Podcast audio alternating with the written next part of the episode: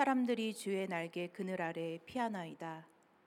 사랑의 하나님 지난 한 주도 하나님의 보살핌 아래 감사히 보내고 이렇게 한 자리에 모여 주님께 예배드릴 수 있도록 허락해 주셔서 감사드립니다. 하나님을 더욱 알기 위해 이 자리에 나왔습니다.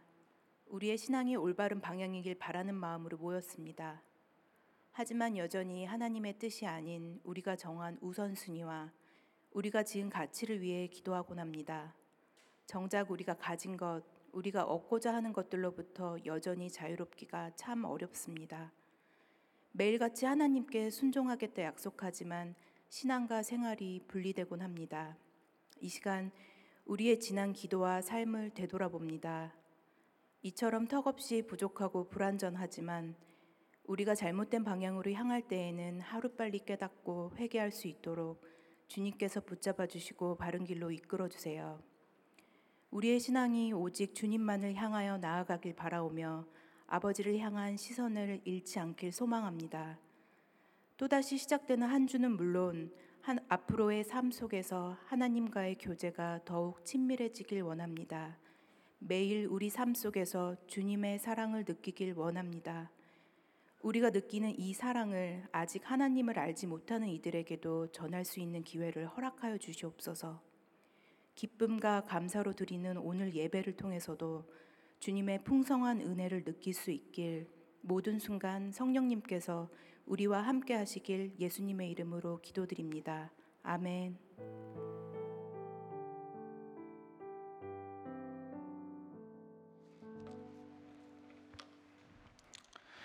네, 오늘 우리에게 주신 하나님의 말씀은 요한복음 10장 1절에서 21절 말씀입니다. 요한복음 10장 1절에서 21절 말씀입니다.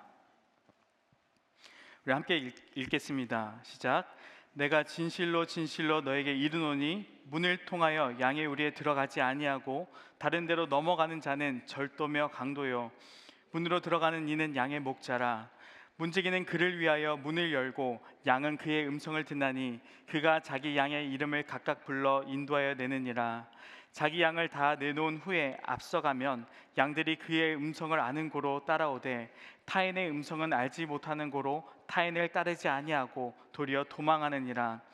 예수께서 이 비유로 그들에게 말씀하셨으나 그들은 그가 하신 말씀이 무엇인지 알지 못하니라 그러므로 예수께서 다시 이르시되 내가 진실로 진실로 너에게 말하노니 나는 양의 문이라. 나보다 먼저 온 자는 다 절도여 강도니 양들이 듣지 아니하였느니라. 내가 문이니 누구든지 나로 말미암아 들어가면 구원을 받고 또는 들어가며 나오며 꼴을 얻으리라. 도둑이 오는 것은 도둑질하고 죽이고 멸망시키려는 것뿐이요. 내가 온 것은 양으로 생명을 얻게 하고 더 풍성히 얻게 하려는 것이라 나는 선한 목자라. 선한 목자는 양들을 위하여 목숨을 버리거니와 사꾼은 목자가 아니요 양도 제 양이 아니라 이리가 오는 것을 보면 양을 버리고 달아나나니 이리가 양을 물어가고 또 해치느니라. 달아나는 것은 그가 사꾼인 까닭에 양을 돌보지 아니함이나 나는 선한 목자라. 나는 내 양을 알고 양도 나를 아는 것이 아버지께서 나를 아시고 내가 아버지를 아는 것 같으니 나는 양을 위하여 목숨을 버리노라 또 이 우리에 들지 아니한 다른 양들이 내게 있어 내가 인도해야 할 터이니 그들도 내 음성을 듣고 한 무리가 되어 한 목자에게 있으리라. 내가 내 목숨을 버리는 것은 그것을 내가 다시 얻기 위함이니 이로 말미암아 아버지께서 나를 사랑하시느니라. 이를 내게서 빼앗는 자가 있는 것이 아니라 내가 스스로 버리노라. 나는 버릴 권세도 있고 다시 얻을 권세도 있으니 이 계명은 내 아버지에게서 받았노라 하시니라 이 말씀으로 말미암아 유대인 중에 다시 분쟁이 일어나니 그 중에 많은 사람이 말하되 그가 귀신 들려 미쳤거늘 어찌하여 그 말을 듣느냐 하며 어떤 사람은 말하되 이 말은 귀신 들린 자의 말이 아니라 귀신이 맹인의 눈을 뜨게 할 수 있느냐 하더라 아멘. 하나님 오늘도 하나님 앞에 예배하는 이 자리로 우리를 불러주심에 감사합니다. 주님, 양은 목자의 음성을 듣는다 하였사오니 이 시간 우리가 주님의 양으로서 주님의 음성을 듣길 원합니다. 말씀하여 주옵소서. 양이 그 목자를 목자의 음성을 듣고 따라가듯이 오늘도 우리가 주님의 말씀을 듣고 이 말씀을 따라 살길 원합니다. 예수님의 이름으로 기도드립니다. 아멘. 어, 외모를 가꾸는 것에 진심인 우리 대한민국 사람들은 타인의 외모에 굉장히 관심이 많죠. 그죠? 특히 여러분들 명절 때 뭐 사촌 지간에 살쪘으면 뭐라 그래요? 너 되게 살쪘네 이 말을 우리 너무 너무 쉽게 내뱉죠, 그죠? 너무 그 무례한 말을 우리는 너무나 쉽게 내뱉습니다. 근데 더 나쁜 게 있죠. 우리가 어떤 살쪘 누가 살쪘다라는 것을 우리가 바라볼 때 떠오르는 동물이 있죠. 어떤 동물이 있어요? 돼지네 대놓고 말씀하시는데 돼지가 있죠, 그죠? 성인이 돼서는 누군가에게 어, 너 돼지 같아 뭐 이런 말 잘 쓰지 않지만 우리 어렸을 때 그런 말 쉽게 쉽게 뭐 초등학생 때 뭐 조금 퉁퉁해진 친구를 보면 어 돼지다 돼지 이렇게 놀리는 거는 너무나 일상이었죠, 그죠? 사실 돼지라는 동물은 대소변도 잘 가리고 엄청 깨끗한 동물이라고 합니다. 그런데 우리나라에서 키우는 방식이 워낙 가둬서 키우다 보니까 거기서 막 먹이고 하다 보니까 막 더럽고 개걸스럽고 뚱뚱하고 그런 이미지가 우리들 속에 박혀져 있는 것이죠. 그래서 누군가를 놀릴 때 우리는 돼지라는 그 동물을 참으로 많이 사용을 합니다. 또 집에서도 뭐 방 정리 안 하면 부모님이 뭐 이게 돼지 우리지 뭐 사람 사는 곳이야 이 한마디씩 해보셨거나 들으셨거나 하셨을 것 같아요. 그죠? 반면에 여러분은 양입니다라는 이 말을 들을 때 여러분은 어떠세요? 그 기분이 돼지야는 별로 받아들이고 싶지 않은데 양이란 말은 받아들이지 않으세요? 아 그래 내가 양이지 내가 주님의 양이지 근데 대부분의 우리 예수 믿는 사람들의 이 생각 속에 양에 대한 이미지는 인상 좋으신 예수님께서 막 이렇게 진 갈색 머리를 하신 그 예수님께서 방금 미용실을 다녀오신 그 뽀글뽀글한 머리를 가지고 새끼 양을 뽀얗고 어린 그 야들야들한 양을 이렇게 안고 있는 그 모습을 우리가 떠올리잖아요. 그러면서 맞아, 내가 저 예수님 품에 안긴 저 양이지. 아, 예수님이 나를 저렇게 품에 안으시지라고 생각하고 있다면 너무나 큰 착각입니다. 그죠? 그런 양이 아니에요.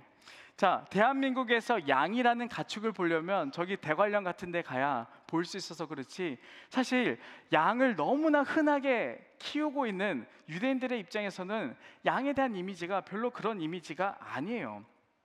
양은 일단 더럽습니다. 그죠? 돼지는 아까 말씀드렸듯이 원래 똥오줌 잘 가리는 친구인데 양은요 원래 털갈이를 스스로 할 수가 없어요. 그래서 양을 보면 늘 털이 밀려져 있죠. 근데 그 털갈이를 하지 않은 털갈이를 하지 않기 때문에 그 털 속에는 온갖 종류의 벌레가 있고 벌레 사체도 있고 온갖 종류의 오물도 다 껴 있다라고 해요. 그래서 털을 계속 밀어줘야 되는 것입니다. 그러지 않으면 그 털 속에서 온갖 종류의 더러운 것들이 다 썩어서 악취가 난다라고 하죠. 또 양은요 털을 깎아야 되는 이유가 있는데 뭐냐면 비가 오거나 했을 때 그 양털이 물을 다 흡수하니까 그 물의 무게를 견뎌내지 못하고 죽게 된다라고 합니다.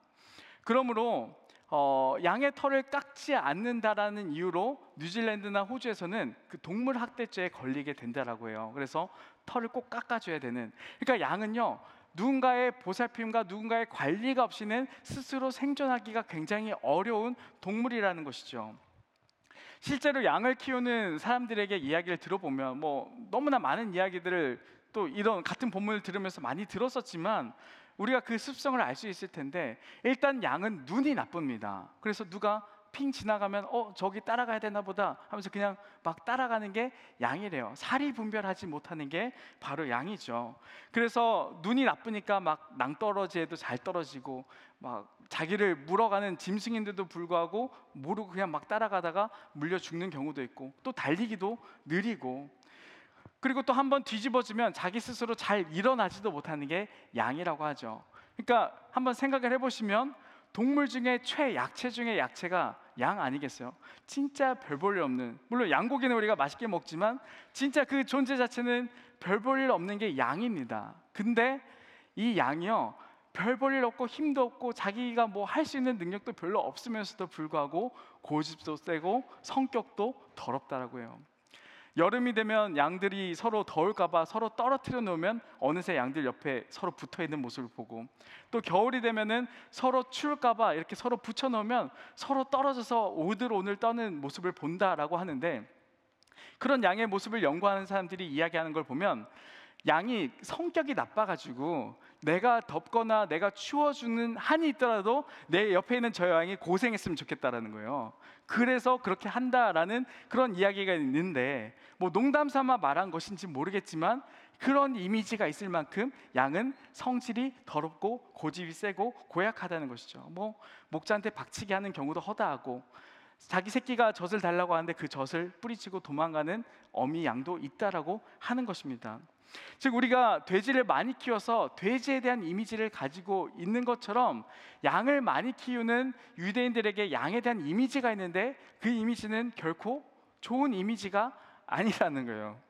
자, 그래서 이사야 53장 6절 말씀 우리 한번 보겠습니다. 함께 읽겠습니다. 시작.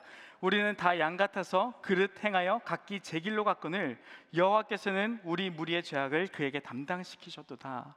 자, 우리는 다 양 같아서 목자의 품에 쏙 안겨 있거늘 이 말이 아니라 우리는 다 양 같아서 그릇 행하여 각기 제 길로 갔거늘 이게 그들이 가지고 있는 양에 대한 이미지라는 거예요. 이 말씀이 어떤 의미인지 이제 좀 와닿으십니까? 성경이 우리를 양이라고 부를 때 단순히 연약하고 여리여리한 양이 목자의 품에 안겨 있는 게 아니라 자기 힘으로 자기를 구원할 능력도 자기 힘으로 스스로 살아갈 힘도 별로 없으면서 고집이란 고집은 다 부리고 성질이란 성질은 성질대로 다 부리는 그 모습이 바로 그 양의 모습입니다. 그러니까 성경이 우리를 양이라고 표현하는 것은 우리의 그런 습성들을 양을 통해서 투영시키고 있다라는 것이죠. 오늘 우리가 이 본문을 들어가면서 우리가 먼저 인정해야 될 부분이 이겁니다. 우리가 양과 같은 존재라는 것이에요. 여러분 삶을 볼 때 비슷하지 않습니까, 사실? 우리가 양과 같은 존재를 먼저 인정하고 들어가야 된다는 것입니다. 그리고 이 양에게 목자가 필요하듯이 영적인 의미에서 우리도 우리의 영혼을 이끌어줄 목자가 반드시 필요하다라는 것입니다. 우리 스스로 살 수 있는 힘과 능력이 없다라는 것이에요. 그리고 성경은 그 목자를 누구라고 이야기하고 있습니까? 예수님이라고 이야기를 하고 있다는 것이죠. 자, 왜 예수님이 우리를 구원하실 수 있는 유일한 목자, 완전한 목자가 되시는 것일까요? 오늘 본문 말씀을 통해서 예수님은 자신을 세 가지로 말씀을 하십니다. 첫 번째로 뭐라고 표현했죠? 문으로 들어가는 목자라고 표현을 했어요. 요한복음 10장 1절에서 2절 말씀 함께 읽겠습니다. 시작. 내가 진실로 진실로 너에게 이르노니 문을 통하여 양의 우리에 들어가지 아니하고 다른 데로 넘어가는 자는 절도며 강도요 문으로 들어가는 이는 양의 목자라. 자, 본문을 보면요. 문으로 들어가는 문으로 통하여 양의 우리로 들어가지 않는 자는 뭐라 그래요? 절도며 강도라고 이야기합니다. 당시 여러분들이 양의 우리라고 뭐 구글링 해보시면 야, 당시 양의 우리의 사진들이 나오는데요. 어떤 모습이냐면 돌담이 이렇게 쌓여져 있어요. 사각형 모양으로 돌담이 쌓여져 있고요. 그곳에 입구가 딱 하나 있습니다. 입구가 여러 개 있지 않고 딱 하나 있다는 것을 여러분들이 집중해서 보셔야 돼요. 여러분들 우리가 보통 살아가는 집에 입구가 물론 뭐 큰 저택에 사시는 분들은 입구가 여러 개 있을 수 있지만 아파트 사시는 분들은 그 집에 들어가는 현관 입구가 몇 개요? 한 개요. 근데 누가 막 배관을 타고 올라오려고 하거나 베란다 문으로 막 들어오려고 하고 창문으로 들어오려는 사람이 있으면 누구예요? 범죄자죠. 그래서 절도나 강도나 뭐 가끔 술 취한 아빠 뭐 이럴 수도 있겠지만 보통은 다 범죄자, 100% 범죄자가 그런 짓을 한다는 것이죠. 자, 그렇다면 이 말을 풀어 볼까요? 여기서 말하는 양의 우리는 뭐예요? 하나님의 보호하시는 하나님의 통치가 있는 하나님 나라와 같은 장소입니다. 우리가 죽어서 가는 하나님 나라일 수도 있고 우리가 이 땅에서 하나님의 통치와 하나님의 보호와 하나님께서 주시는 자유와 기쁨을 누리고 가는 그 모든 삶을 이 양의 우리로 우리가 바라볼 수 있겠죠. 그리고 그 하나님 나라, 그 완전하신 하나님의 통치에 들어갈 수 있는 길이 몇 개요? 문이 하나라는 것이에요. 하나밖에 없다는 거. 양의 우리의 문이 하나듯이 그 길도 하나밖에 없다는 것입니다. 그런데 그 유일한 문을 제껴두고 양의 우리를 다른 길로 들어갈 수 있다라고 주장하는 자들이 있다라고 예수님이 지금 말씀하시는 거예요. 그게 누구죠? 바리새인들, 종교 지도자들. 요한복음 9장에서 예수님이 맹인을 고쳤을 때 뭐 안식일에 고쳤다 이런 걸로 이제 논쟁이 쭉 일어났잖아요. 그래서 어, 바리새인들과 논쟁 후에 이제 10장의 말씀이 나왔기 때문에 그들을 향한 말씀이겠죠. 자, 그 종교 지도자들은 구원의 문 대신 그 예수님이 아니라 다른 길로 하나님 나라에 들어갈 수 있다라고 주장을 했습니다. 뭐예요? 자신들이 세워놓은 율법적 행위를 지킬 때, 뭐 안식일법을 지킬 때, 자신들이 세워놓은 그 종교심을 지켜나갈 때 가능하다라는 것입니다. 그러니까 자신들의 그 삶으로 하나님 나라에 들어갈 수 있는 존재가 된다라고 표현하는 것이죠. 여러분, 정말 하나님을 향한 사랑 없이 어떤 종교적인 고행과 종교적인 그런 행위로 우리가 하나님 앞에 정말 의롭다라고 칭함 받을 수 있을까요? 시- 사실 우리는 아무리 노력해도 아무리 우리 자신을 봐도 그게 길이 아니란 것은 우리가 알 수 있을 것입니다. 그렇기 때문에 예수님은 그들을 향해서 절도며 강도라고 이야기하는 것이죠. 이중적인 의미입니다. 다른 길을 제시하는 것 그리고 다른 길을 제시하다 보니까 수많은 사람들이 그들의 주장을 따라가다 보면 그 수많은 사람들도 함께 죽게 될 것이기 때문에 영혼을 도둑질하는 자들이라고 예수님이 말씀하시는 것이죠. 반면에 목자 되신 예수님, 그 예수님은요 정확하게 문이 어딘지 알고 계시며 그 문으로 통과하시는 분이십니다. 그죠? 집주인이 문으로 통과하는 것, 들어가고 나오고 하듯이 예수님이 그 문으로 들어가고 나오고 한다는 의미가 뭐예요? 예수님이 하나님 나라의 주인이시다라는 그런 의미예요. 그러므로 우리가 하나님 나라의 통치, 하나님 나라의 그 완전한 그 역사를 우리가 경험할 수 있는 방법은 뭐예요? 하나님 나라의 주인으로서 하나님 나라의 입구를 정확히 알고 그 문을 왔다 갔다 하실 수 있는 그 예수님과 동행하는 것밖에 없다라는 것이에요. 여러분 우리가 친구 집에 들어갈 때 어떻게 들어갈 수 있어요? 그 친구랑 같이 들어가면 들어갈 수 있는 거예요. 그리고 그 친구가 문을 열어주면 들어갈 수 있는 거고 주인과 함께 할 때 그 집에 들어갈 수 있는 것처럼 우리가 하나님 나라를 경험할 수 있는 거, 우리가 하나님 나라를 들어갈 수 있는 거, 그 모두 다 주인이신 예수님과 함께 동행할 때 가능하다라는 것입니다. 그러나 이들은요, 이 예수님의 말씀을 전혀 이해하지 못하고 있어요. 그래서 예수님은요, 다시 자신에 대해서 비유적으로 한 번 더 말씀하십니다. 뭐라고 말씀하시죠? 양의 문이다. 두 번째로는 양의 문이다라고 말씀하셨습니다. 10장 6절에서 9절 함께 읽겠습니다. 시작. 예수께서 이 비유로 그들에게 말씀하셨으나 그들은 그가 하신 말씀이 무엇인지 알지 못하니라. 그러므로 예수께서 다시 이르시되 내가 진실로 진실로 너에게 말하노니 나는 양의 문이라. 나보다 먼저 온 자는 다 절도여 강도니 양들이 듣지 아니하였느니라. 내가 문이니 누구든지 나로 말미암아 들어가면 구원을 받고 또는 들어가며 나오며 꼴을 얻으리라. 맨. 양의 문이란 뭐예요? 양의 문이란 말 그대로 양의 우리에 있는 그 입구의 문을 뜻하는 것인데요. 아까 제가 말씀드렸듯이 그 양의 문에 양의 우리를 구글링해서 검색해 보시면 사각형 모양으로 돌담이 쌓여져 있고요. 입구가 하나 있다라고 말씀드렸죠. 근데 그 사진에 보면 웬 사람이 있습니다. 사람이 있어요. 그죠? 누굴까요? 목자예요, 목자. 자, 예수님이 자신을 양의 문이라고 하셨는데 양을 돌보는 목자 얄- 양을 돌보는 그 목자는요. 양의 우리의 자신 양의 우리의 그 입구에 자신이 직접 앉아 있거나 눕거나 해서 자기가 양의 입구에 있는 그 문이 되어 준다는 것이에요. 그래서 밤새도록 양의 문에서 누워 자면서 양들의 출입을 지키고 또는 도적대나 일이나 짐승들이 오는 것으로부터 방어하는 것. 목자인 자신이 직접 문이 되어서 직접 지키고 있는 것이 바로 목자의 역할이라는 것입니다.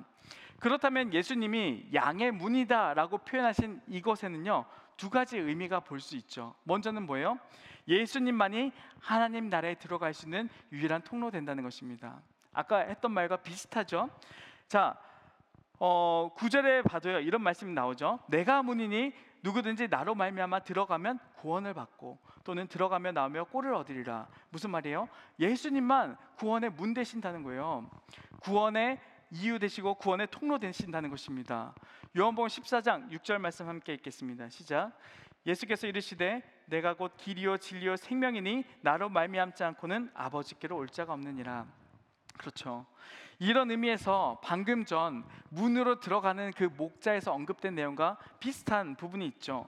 그죠? 종교 지도자들이 그리고 그때 당시 사람들이 이해를 하지 못하니까 예수님이 더 심화적으로 말씀하시는 것입니다. 종교 지도자들은 예수님을 배제하고 다른 방향으로 문이신 예수님을 배제하고 다른 나라로 다른 방향으로 하나님 나라에 들어갈 수 있다라고 주장합니다. 그 모습이 예수님은 결국 강도와 도둑 같다라고 비판을 하셨죠. 반면 예수님은 그 문으로 하나님 나라로 들어가는 입구를 정확히 알고 계실 뿐만 아니라 예수님 자체가 문이 되신다라고 말씀하신다는 것이에요. 즉 예수님만이 우리의 구원의 길 되신다는 것을 다시 한 번 더 강조하신 내용입니다. 이 세상에 그 무엇도 우리를 하나님께로 인도할 수 있는 통로가 없습니다. 이 세상의 그 무엇도 이 땅에서 하나님께서 주시는 그 온전한 자유와 기쁨과 만족을 이 땅에서 누리는 하나님 나라의 그 역사를 경험케 할 수 있는 통로는 아무것도 없다라는 것이에요. 그들이 주장하는 어떤 율법적인 행위로도 세상의 고행으로도 어떤 물질로도 다른 신으로도 불가능하다라는 것입니다. 오직 양의 문이신 예수님을 통해서만 우리가 하나님 나라의 그 평강과 기쁨 그리고 하나님 나라에 들어갈 수 있다라는 것이죠. 예수님을 통해서만 가능하다는 것입니다. 자, 예수님이 자신을 양의 문으로 표현한 두 가지 이유가 있는데 한, 한 가지 이유가 더 있죠. 그죠? 뭐냐면 우리의 영혼을 보호하시는 분이라는 거예요. 양의 문이라는 그 뜻은요. 우리의 영혼을 보호하시는 분이라는 것입니다. 조금 전 어, 양의 문에 대한 모습들을 제가 살짝 말씀드렸듯이 목자는 양의 문이 되어서 직접 양의 우리를 지키고 있다라고 표현을 했죠. 그런데 우리는 이 내용을 뭔가 이미 구약에서 한번 본 것과 같은 모습이지 않아요? 출애굽기 12장 23절 말씀 한번 보겠습니다. 같이 읽겠습니다. 시작. 여호와께서 애굽 사람들에게 재앙을 내리려고 지나가실 때에 문 인방과 좌우 문설주의 피를 보시면 여호와께서 그 문을 넘으시고 멸하는 자에게 너희 집에 들어가서 너희를 치지 못하게 하실 것입니다. 아멘. 예수님을 믿는 우리가 너무나 잘 아는 6월절의 기본이 되는 내용이죠. 뭐예요? 이스라엘 백성들이 출애굽할 때 마지막 재앙이 있었죠. 그 재앙이 뭐예요? 처음 난 것의 죽음이었습니다. 그때 하나님께서는 양의 피를 집 문 인방과 좌우 문설주에 바르라고 말씀하셨어요. 우리가 오랜 신앙생활 하신 분들은 이미 잘 알 겁니다. 그 피, 그 6월절의 그 피가 예수 그리스도의 보혈을 상징하고 있다라는 것을 우리는 이미 잘 알고 있죠. 그래서 그때 출애굽할 당시에 여호와의 영이 집집마다 돌아다니며 이제 그 집집마다 심판하러 다니실 때 바로 그 양의 피가 발려 있는 집은 넘어갔다는 거예요. 패스오버 했다는 것입니다. 6월 했다는 거예요. 넘어갔어요. 그러니까 그 집은 구원을 받았다는 것입니다. 그죠? 반면에 그 피를 의지하지 않았던 그 문에 그 피를 바르지 않았던 그 집들은 어떻게 돼요? 다 죽음이라는 고통을 맛보게 됐어요. 그래서 온 애굽에 곡하는 소리가 가득했다라는 그 내용을 우리는 말씀을 통해서 알 수 있습니다. 그러므로 양의 문이 되신 그 예수님이라는 그 의미가 준, 아, 그 양의 문, 예수님이 양의 문 되신다는 것의 의미는 무엇이죠? 예수 그리스도의 그 보혈, 예수 그리스도 양의 문 대신 그 예수 그리스도가 우리를 보호하실 수 있다라는 것이죠. 이 세상에서 다가오는 위협을 넘어서서 양의 문 대신 그 예수님을 우리가 의지한다면 하나님의 심판 앞에서도 그 하나님의 심판이 넘어가게 되는 그 역사가 우리 가운데 일어난다라는 것입니다. 예수님을 의지할 때 우리가 의롭다라고 칭함받을 수 있고 예수님을 의지할 때 우리가 하나님의 심판 앞에서도 자유할 수 있는 진정한 구원의 역사가 우리 가운데 임해진다라는 것이죠. 요한복음 10장 10절 말씀 함께 읽겠습니다. 시작. 도둑이 오는 것은 도둑질하고 죽이고 멸망시키려는 것뿐이요 내가 온 것은 양으로 생명을 얻게 하고 더 풍성히 얻게 하려는 것이라. 아멘. 우리가 이 10절 말씀을 대할 때 주로 내가 온 것은 양으로 생명을 얻게 하고 더 풍성히 얻게 하려는 것이라 이 부분에만 초점을 맞춰서 특히 복음을 전할 때도 이 부분만 쏙 빠져서 복음을 제시했던 경우들이 많은데 어, 그 앞부분에도 한번 우리가 주목해 볼 필요가 있죠. 10자, 10절의 앞부분에 보면 도둑이 오는 것은 도둑질하고 죽이고 멸망시키려는 것뿐이요. 그러니까 우리가 주의해야 될 대상이 분명히 있다라는 것을 예수님이 말씀해 주고 있습니다. 도둑 같은 사람들. 여기서 도둑이라 함은 아까 말씀드린 것과 같이 양의 문을 주장하지 않는 자들이라는 것입니다. 양의 문을 통과하지 않고 다른 길로 하나님 나라에 들어갈 수 있다라고 주장하는 자들이에요. 뭐예요? 예수님을 배척하는 자들. 구원의 길이신 예수님을 인정하지 않고 다른 길을 주장하는 자들이 바로 이 도둑과 같은 자들이라는 것입니다. 아무리 그들의 말이 그럴싸할지라도 이 10절의 근거에서 보면 결국 그 길에는 죽음과 멸망밖에 없다는 것을 우리는 반드시 인지해야 될 것입니다. 우리가 더이 10절 말씀을 바라볼 필요가 있죠. 이 말씀, 이 10장의 말씀들이 바리새인들을 향해서 저격하는 말씀이고 바리새인들을 향해서 강도고 도둑이라고 비판하는 것이지만 사실 거기에만 국한된 내용이 아니라는 것을 우리가 바라볼 필요가 있습니다. 그들이 도둑이고 강도라고 비판받았던 이유가 뭐예요? 양의 문 대신 하나님 나라의 구원, 구원의 길 되시는 유일한 구원의 길 되시는 예수님을 배제했기 때문에 강도고 도둑이라는 소리를 듣는 것이잖아요. 그러므로 양의 문 대신 예수님 외에 다른 곳에 자유가 있다. 다른 곳에 하나님 나라를 경험할 수 있다. 다른 곳에도 입구가 있다라고 주장하는 그 모든 것은 강도고 도둑이 될 수 있다라는 것입니다. 이 세상에 예수가 아닌 다른 곳에 진리가 있다라고 말하는 세상의 소리가 얼마나 많습니까? 세상에 불을 가지면 너가 자유로울 거야. 명예를 추구해 봐라. 그쵸? 이 세상에 수많은 가치와 이치를 가져놓고 이 세상의 지식을 가져놓고 고행을 해라, 종교 생활 해라, 어떤 특정한 인물을 따라라 등등 예수가 아니라 다른 곳에 참 자유가 있다라고 그 모든 우리를 속이는 수많은 이야기들이 얼마나 많냐는 것이에요.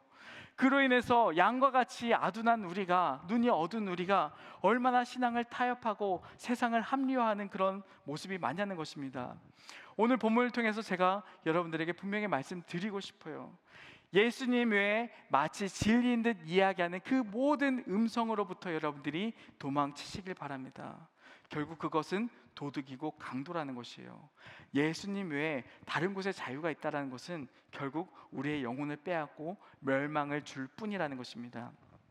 오직 양의 문 대신 예수님을 따라갈 때에만 우리는 참으로 생명을 얻고 더 풍성히 얻게 되는 역사가 일어나는 줄 믿습니다. 요한복음 10장 11절에서 18절 말씀 함께 읽겠습니다. 시작. 나는 선한 목자라 선한 목자는 양들을 위하여 목숨을 버리거니와 사꾼은 목자가 아니요 양도 제 양이 아니라 이리가 오는 것을 보면 양을 버리고 달아나나니 이리가 양을 물어가고 또 해치느니라. 달아나는 것은 그가 사꾼인 까닭에 양을 돌보지 아니함이나 나는 선한 목자라 나는 내 양을 알고 양도 나를 아는 것이 아버지께서 나를 아시고 내가 아버지를 아는 것 같으니 나는 양을 위하여 목숨을 버리노라 또 이 우리에 들지 아니한 다른 양들이 내게 있어 내가 인도하여야 할 터이니 그들도 내 음성을 듣고 한 무리가 되어 한 목자에게 있으리라. 내가 목숨을 버리는 것은 그것을 내가 다시 얻기 위함이니 이로 말미암아 아버지께서 나를 사랑하시느니라. 이를 내게서 빼앗는 자가 있는 것이 아니라 내가 스스로 버리노라. 나는 버릴 권세도 있고 다시 얻을 권세도 있으니 이 계명은 내 아버지에게서 받았노라 하시니라. 아멘. 마지막으로 예수님이 자기를 표현하실 때 오늘 본문에서 자기를 표현하실 때 뭐라고 표현하셨냐면 그냥 목자가 아니다. 그냥 목자가 아니라 선한 목자다라고 표현을 하십니다. 그렇다면 선한 목자, 그냥 목자가 아니라 뭔가 선한 목자, 뭔가 더 있을 것 같은데 그 선한 목자의 조건은 무엇일까요? 요한복음 10장 11절과 18절 이 두 구절만 한 번 더 보겠습니다. 함께 읽겠습니다. 나는 선한 목자라 선한 목자는 양들을 위하여 목숨을 버리거니와 이를 내게서 빼앗는 자가 있는 것이 아니라 내가 스스로 버리노라 나는 버릴 권세도 있고 다시 얻을 권세도 있으니 이 계명은 내 아버지에게서 받았노라 하시니라 아멘. 자 선한 목자는 뭘 한대요? 양들을 위해서 자기의 목숨을 버린다라고 표현이 되어 있다는 것입니다. 선한 목자의 조건은요, 양들을 위하여 목숨을 버린다는 것이에요. 여러분, 이 말씀을 볼 때 여러분들 무슨 생각이 드세요? 그래, 예수님이 우리 위해서 목숨을 버리셨지라고 받아들이잖아요. 근데 한번 좀 더 생각을 열고 한번 고민해 보세요. 우리가 이 신앙이 익숙해 가지고 그래, 목자인 예수님이 우리 위해서 목숨을 내놓으셨지. 그냥 당연하게 받아들이는데 여러분, 목자가 양을 위해 죽는 게 말이 되나요? 목자가 양을 잡아먹으면 잡아먹었지 목자가 양을 위해 죽는 게 말이 되냐는 것이에요. 너무 미련한 이야기 아닙니까? 몇 년 전에 저 남쪽 2020년도에 남쪽 지방에 큰 홍수가 났었죠. 그때 어, 홍수가 나서 소가 둥둥 떠내려간 그런 이야기가 있었던 걸 뉴스 기사로 본 적이 있습니다. 그때 그 농가의 주인은 어디 있었어요? 그 홍수가 났으니까 대피소에 가 있었어요. 그죠? 자, 주인은 대피소로 가 있는 동안 그 농가에 있던 가축들은 둥둥 떠내려가고 죽기도 하고 했다는 것이죠. 자, 그렇다면 여러분들에게 질문하고 싶어요. 여러분들 가운데 그 대피소로 도망간 그 주인을 비판할 수 있는 사람 있습니까? 비난하실 수 있겠어요? 어떻게 어떻게 목자가 어떻게 그 가축들의 주인이 가축들을 남겨놓고 혼자 대피소에 숨어 들어갈 수 있어? 어떻게 그럴 수 있어? 가축들을 대피소로 보냈어야지 왜 자기가 어떻게 그럴 수 있어? 막 이렇게 비난할 수 있는 사람이 있으세요? 아니죠. 아무도 그렇게 생각하지 않습니다. 보통 가축이 양이 목자의 생계를 위해서 존재하는 거 아니에요? 그죠? 양을 위해서 목자가 목숨을 내놓는다라는 것은 별로 상상이 안 되는 그런 모습입니다. 그렇죠? 예수님이 여기서 사꾼이라고 지칭하는 것은 바로 바리새인들이었을 텐데 그들은 자기의 지위를 위해서 율법을 앞세우기 위해서 얼마나 많은 사람들을 죽였습니까? 자신들의 명예와 권위와 자기들 안에서의 질서를 잡기 위해서 진짜 많은 이들이 희생을 당했죠. 근데 예수님이 지금 그들과 다른 이야기를 합니다. 나는 선한 목자다. 나는 다르다. 나는 하늘 보좌를 내려놓고 너희들을 섬기기 위해 이 땅에 내려왔고 정말로 이 땅을 오셔서 우리를 섬기, 섬겨 주셨고 정말 보잘것 없는 우리를 위해서 정말 양과 같은 제멋대로 살아가는 우리를 위해서 목숨을 내어 주신 분이 바로 예수님이라는 것이죠. 여러분 이게 납득이 되는 겁니까? 도대체 얼마나 위대한 사랑이에요. 이게 당시 사람들의 이해를 돕기 위해서 목자와 양에 대해서 예수님이 비유를 했을 뿐이지 여러분 하나님과 사람 사이라고 한번 생각을 해보세요. 그 갭 차이가 얼마나 큰 갭 차이입니까? 만왕의 왕 내 주께서라는 찬송가 잘 아시죠? 그 가사 보면 어떻게 돼 있어요? 만왕의 왕 내 주께서 왜 고초당했나? 이 벌레 같은 날 위에 주 보혈 흘렸네. 그죠? 만왕의 왕 내 주께서 왜 고초당했나? 이 벌레 같은 날 위에 주 보혈 흘렸네. 이 벌레 같은 날 위해서 왜 주님이 죽었어야 됐냐는 것이에요. 진짜 이해될 수 없는 아무런 조건 없는 사랑의 이야기가 아닙니까? 천지를 창조하신 분, 온 우주를 창조하신 그 온 우주의 주인께서 피조물인 우리를 위해서 죽었다. 사실 벌레가 아니라 벌레보다 더 천한 존재가 있다라면 그 단어를 써도 될 만큼 하나님과 우리 갭 차이는 더 클 텐데, 그죠? 선한 목자가 양을 위하여 죽는다. 온 우주 만물을 창조하신 그 하나님이 양과 같이 제멋대로 살아가는 우리를 위해서 죽는다. 사실 이것이 우리의 머리로 이해되어질 수 있는 그런 부분이 아니라는 것입니다. 부, 부모가 자녀를 위하여 죽어줄 수는 있죠. 그러나 사람이 가축을 위하여 왜 죽습니까? 목자가 양을 위하여 왜 죽습니까?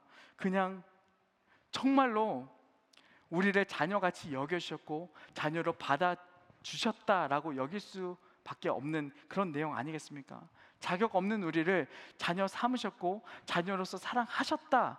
사, 자녀로 우리를 받아주셨다라고밖에 우리가 해석할 수 없는 부분 아니겠어요? 주님의 그 사랑, 주님의 그 위대한 희생을 우리가 기억할 때 우리는 진짜 경이롭고 감탄할 수밖에 없는 내용인 것이죠. 자, 요한복음 10장 14절 말씀 함께 읽겠습니다. 시작. 나는 선한 목자라 나는 내 양을 알고 양도 나를 아는 것이라고 돼 있죠. 자, 선한 목자의 조건이 두 가지가 있는데 마지막 한 가지 뭐예요? 내 양을 안다라는 것이에요. 양도 목자를 안다라고 성경에 표현이 되어 있죠. 자, 여기서 안다라는 내용이 뭘까요? 여러분들 우리가 유명한 가수 뭐 예를 들면 뭐 BTS나 뭐 블랙핑크나 뭐 이런 가수들이 존재한다는 거 잘 압니다. 그죠? 저는 사실 그들의 노래도 모르고 잘 몰라요. 근데 그들의 존재가 있다는 걸 알아요. 전 세계의 수많은 사람들이 그들을 팔로우하고 그들을 안다라고 생각을 합니다. 근데 정말로 아는 걸까요? BTS가 요즘 어떤 고민 안고 있는지 알고 계세요? 속 사정 알고 계세요? 가정에 어떤 아픔이 있는지 알고 계세요? 모르잖아요. 그죠? 그들과 대화도 해본 적 없고 그들의 그런 상태에 대해서 평소에 뭘 좋아하고 잠버릇은 무엇이며 이런 거 잘 모릅니다. 그냥 진짜 그런 직업을 가지고 있는 유명인이 있다는 것을 알 뿐이지 그 사람을 우리가 진짜로 안다라고 표현하기에는 굉장히 이르죠. 오늘 본문에서 안다라는 이 단어는 원어로 기노스코라는 단어가 쓰여졌는데 이 기노스코라는 단어는 뭐냐면 관찰과 경험에 의해서 그 본질 자체를 안다는 것입니다. 관찰과 경험에 의해서 그 본질을 안다는 것이에요. 그러니까 선한 목자는 그 양의 그 본질을 다 꿰뚫고 있다라는 것입니다. 제가 제 딸과 만난 지 이제 15개월 됐습니다. 제 딸 이제 막 열심히 뛰어다니고 막 장난치고 놀고 헤헤거리고 집 가서 막 열심히 놀아줘야 돼요. 정신없이.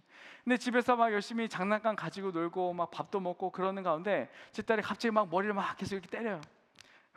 얘가 왜 그러지? 처음에 바보가 됐나 봐 이런 생각 걱정이 들었는데 알고 보니까 피곤한 거예요. 졸린 거예요. 그러니까 자기는 놀고 싶은데 뭔가 잠을 깨우면서 노는 건지 몰라도 막 얼굴은 웃고 있고 막 뛰어다니고 놀고 있는데 계속 머리는 막 때려요. 막 퍽퍽 소리가 날 정도로. 저는 이제 관찰과 경험에 의해서 제 딸을 알아요. 아, 지금 얘가 아무리 놀고 싶고 자기 싫다라고 고집을 부려도 얘를 재워야 되는구나. 들어가서 재워야지. 저는 제 딸의 필요를 알고 있는 것이에요. 경험적으로 알고 있는 것입니다. 기노스코 양들은요 목자의 필요를 아니 목자는 선한 목자는요 양의 필요를 너무나 잘 알고 있습니다.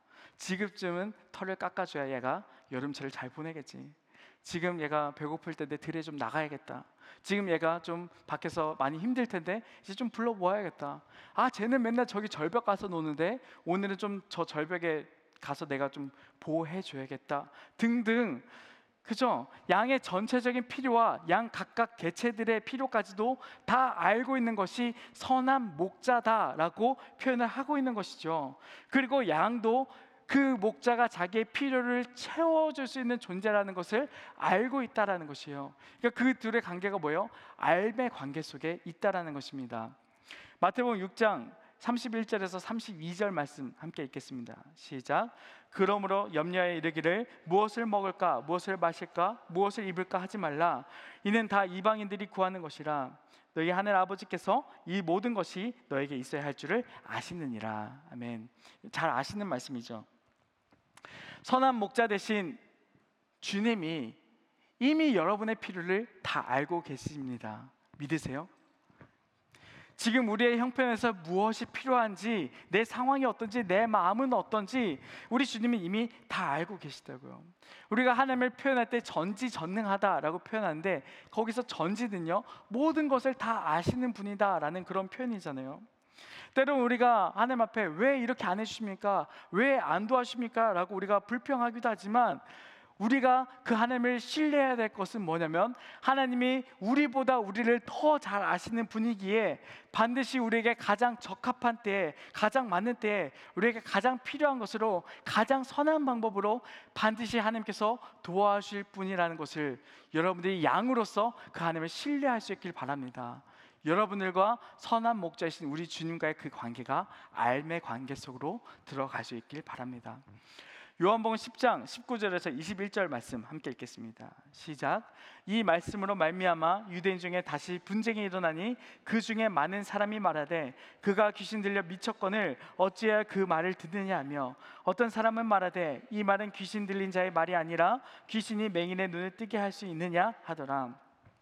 예수님의 이 선한 목자 이야기가 마무리된 다음에 이제 사람들 사이에는 또 분열이 일어납니다.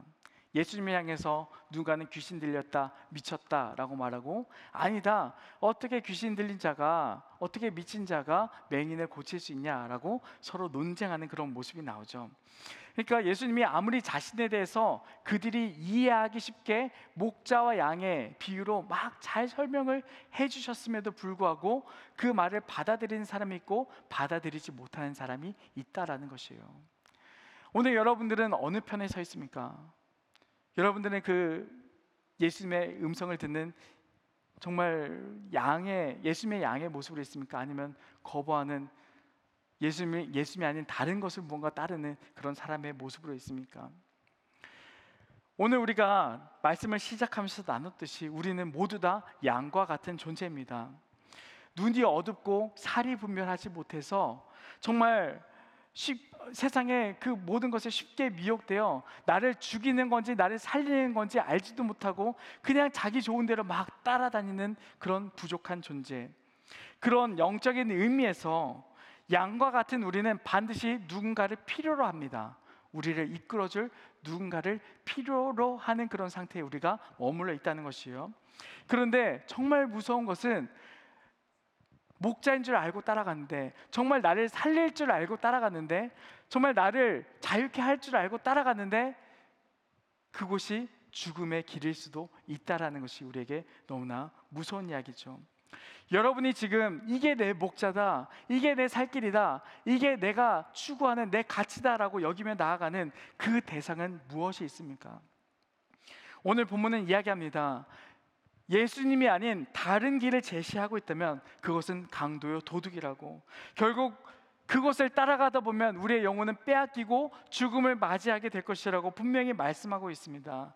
예수가 아닌 다른 가치를 바라보게 하는 것, 예수가 아닌 다른 어떤 종교적 행위에 집착하게 하는 것, 예수가 아닌 세상의 어떤 다른 이치와 물질을 바라보게 하는 것 등 예수가 하나님 나라에 이끄고 예수가 참 우리에게 자유를 주실 수 있는 분이다라고 이야기하지 않고 다른 곳에 길이 있다라고 이야기하는 그 모든 것들로부터 여러분들이 도망치시길 바랍니다.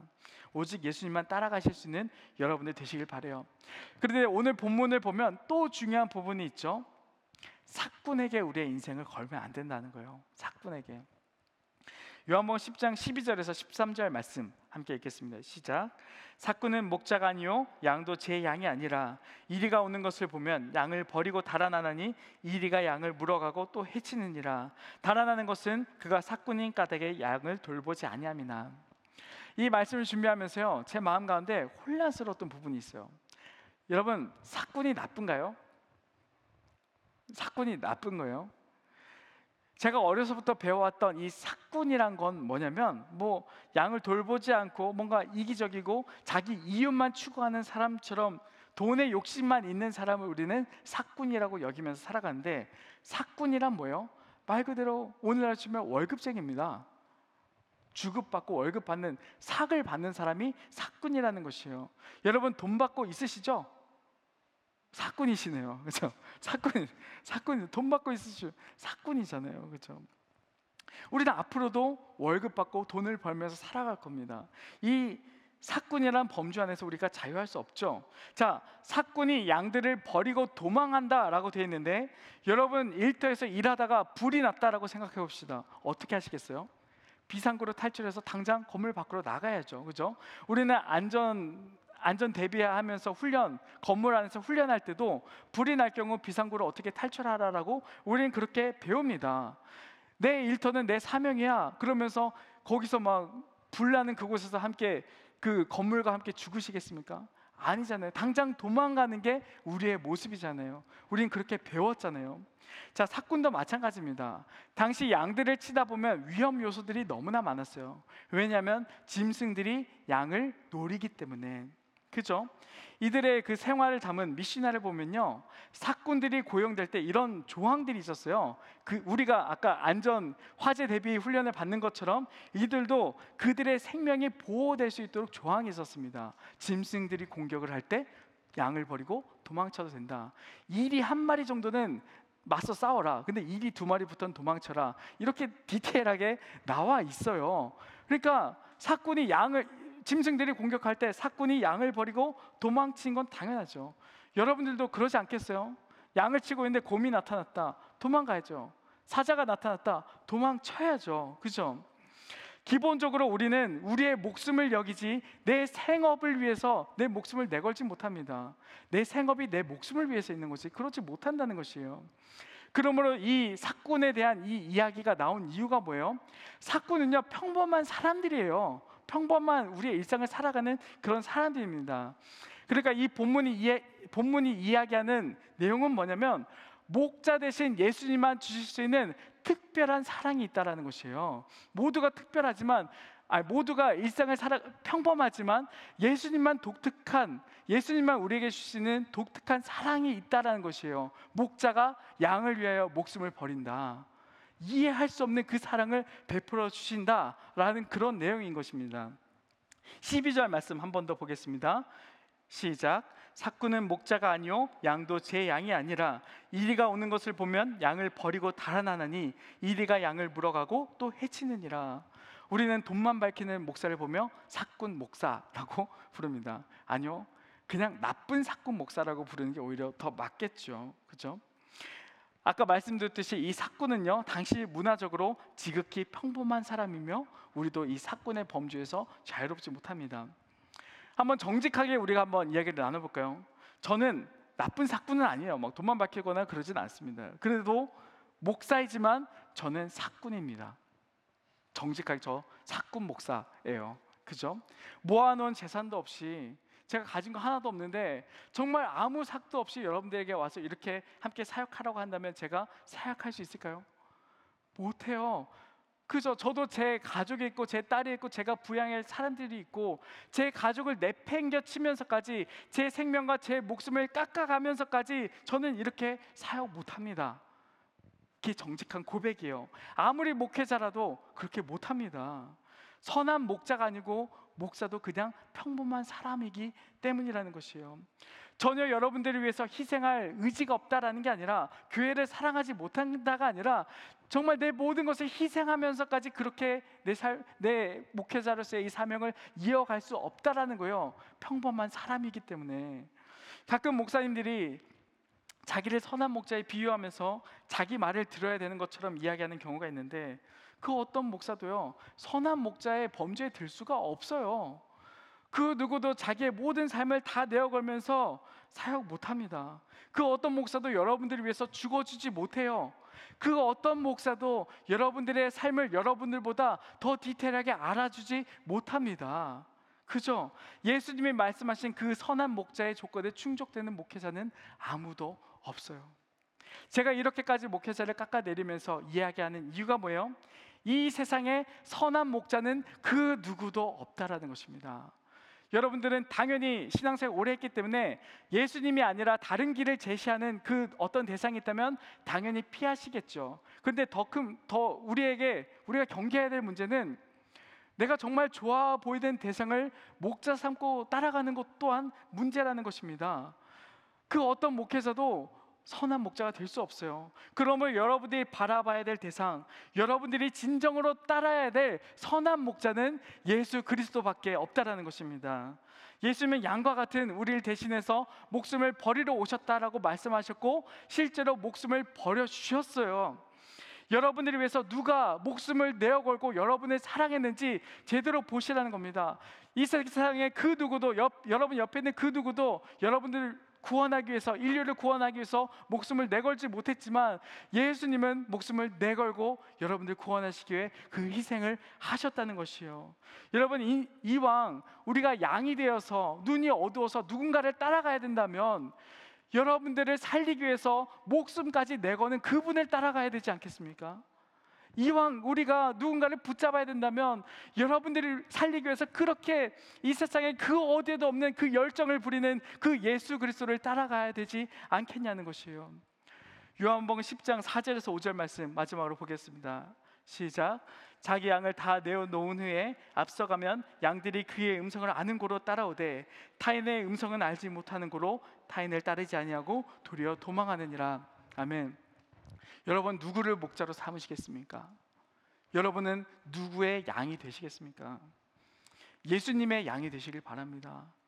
예수님의 양이 되어서 타인의 음성을 알지 못하고 타인을 따르지 아니하고 도리어 도망한다라고 말씀이 나와 있듯이 예수님 외에 다른 모든 음성으로부터 도망치시는 여러분들 되시길 바랍니다.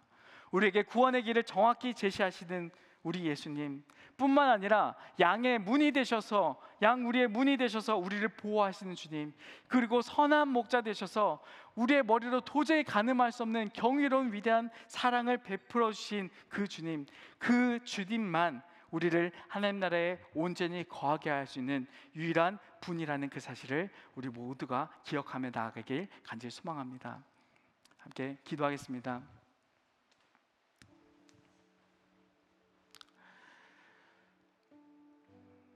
온 우주 만물을 창조하신 그 하나님 목자가 양을 위하여 목숨을 버리듯 그 하나님이 우리를 위해 목숨을 버렸다는 그 사실이 너무나 경이롭고 무슨 말로 형언할 수 없다라는 사실을 우리가 느낍니다.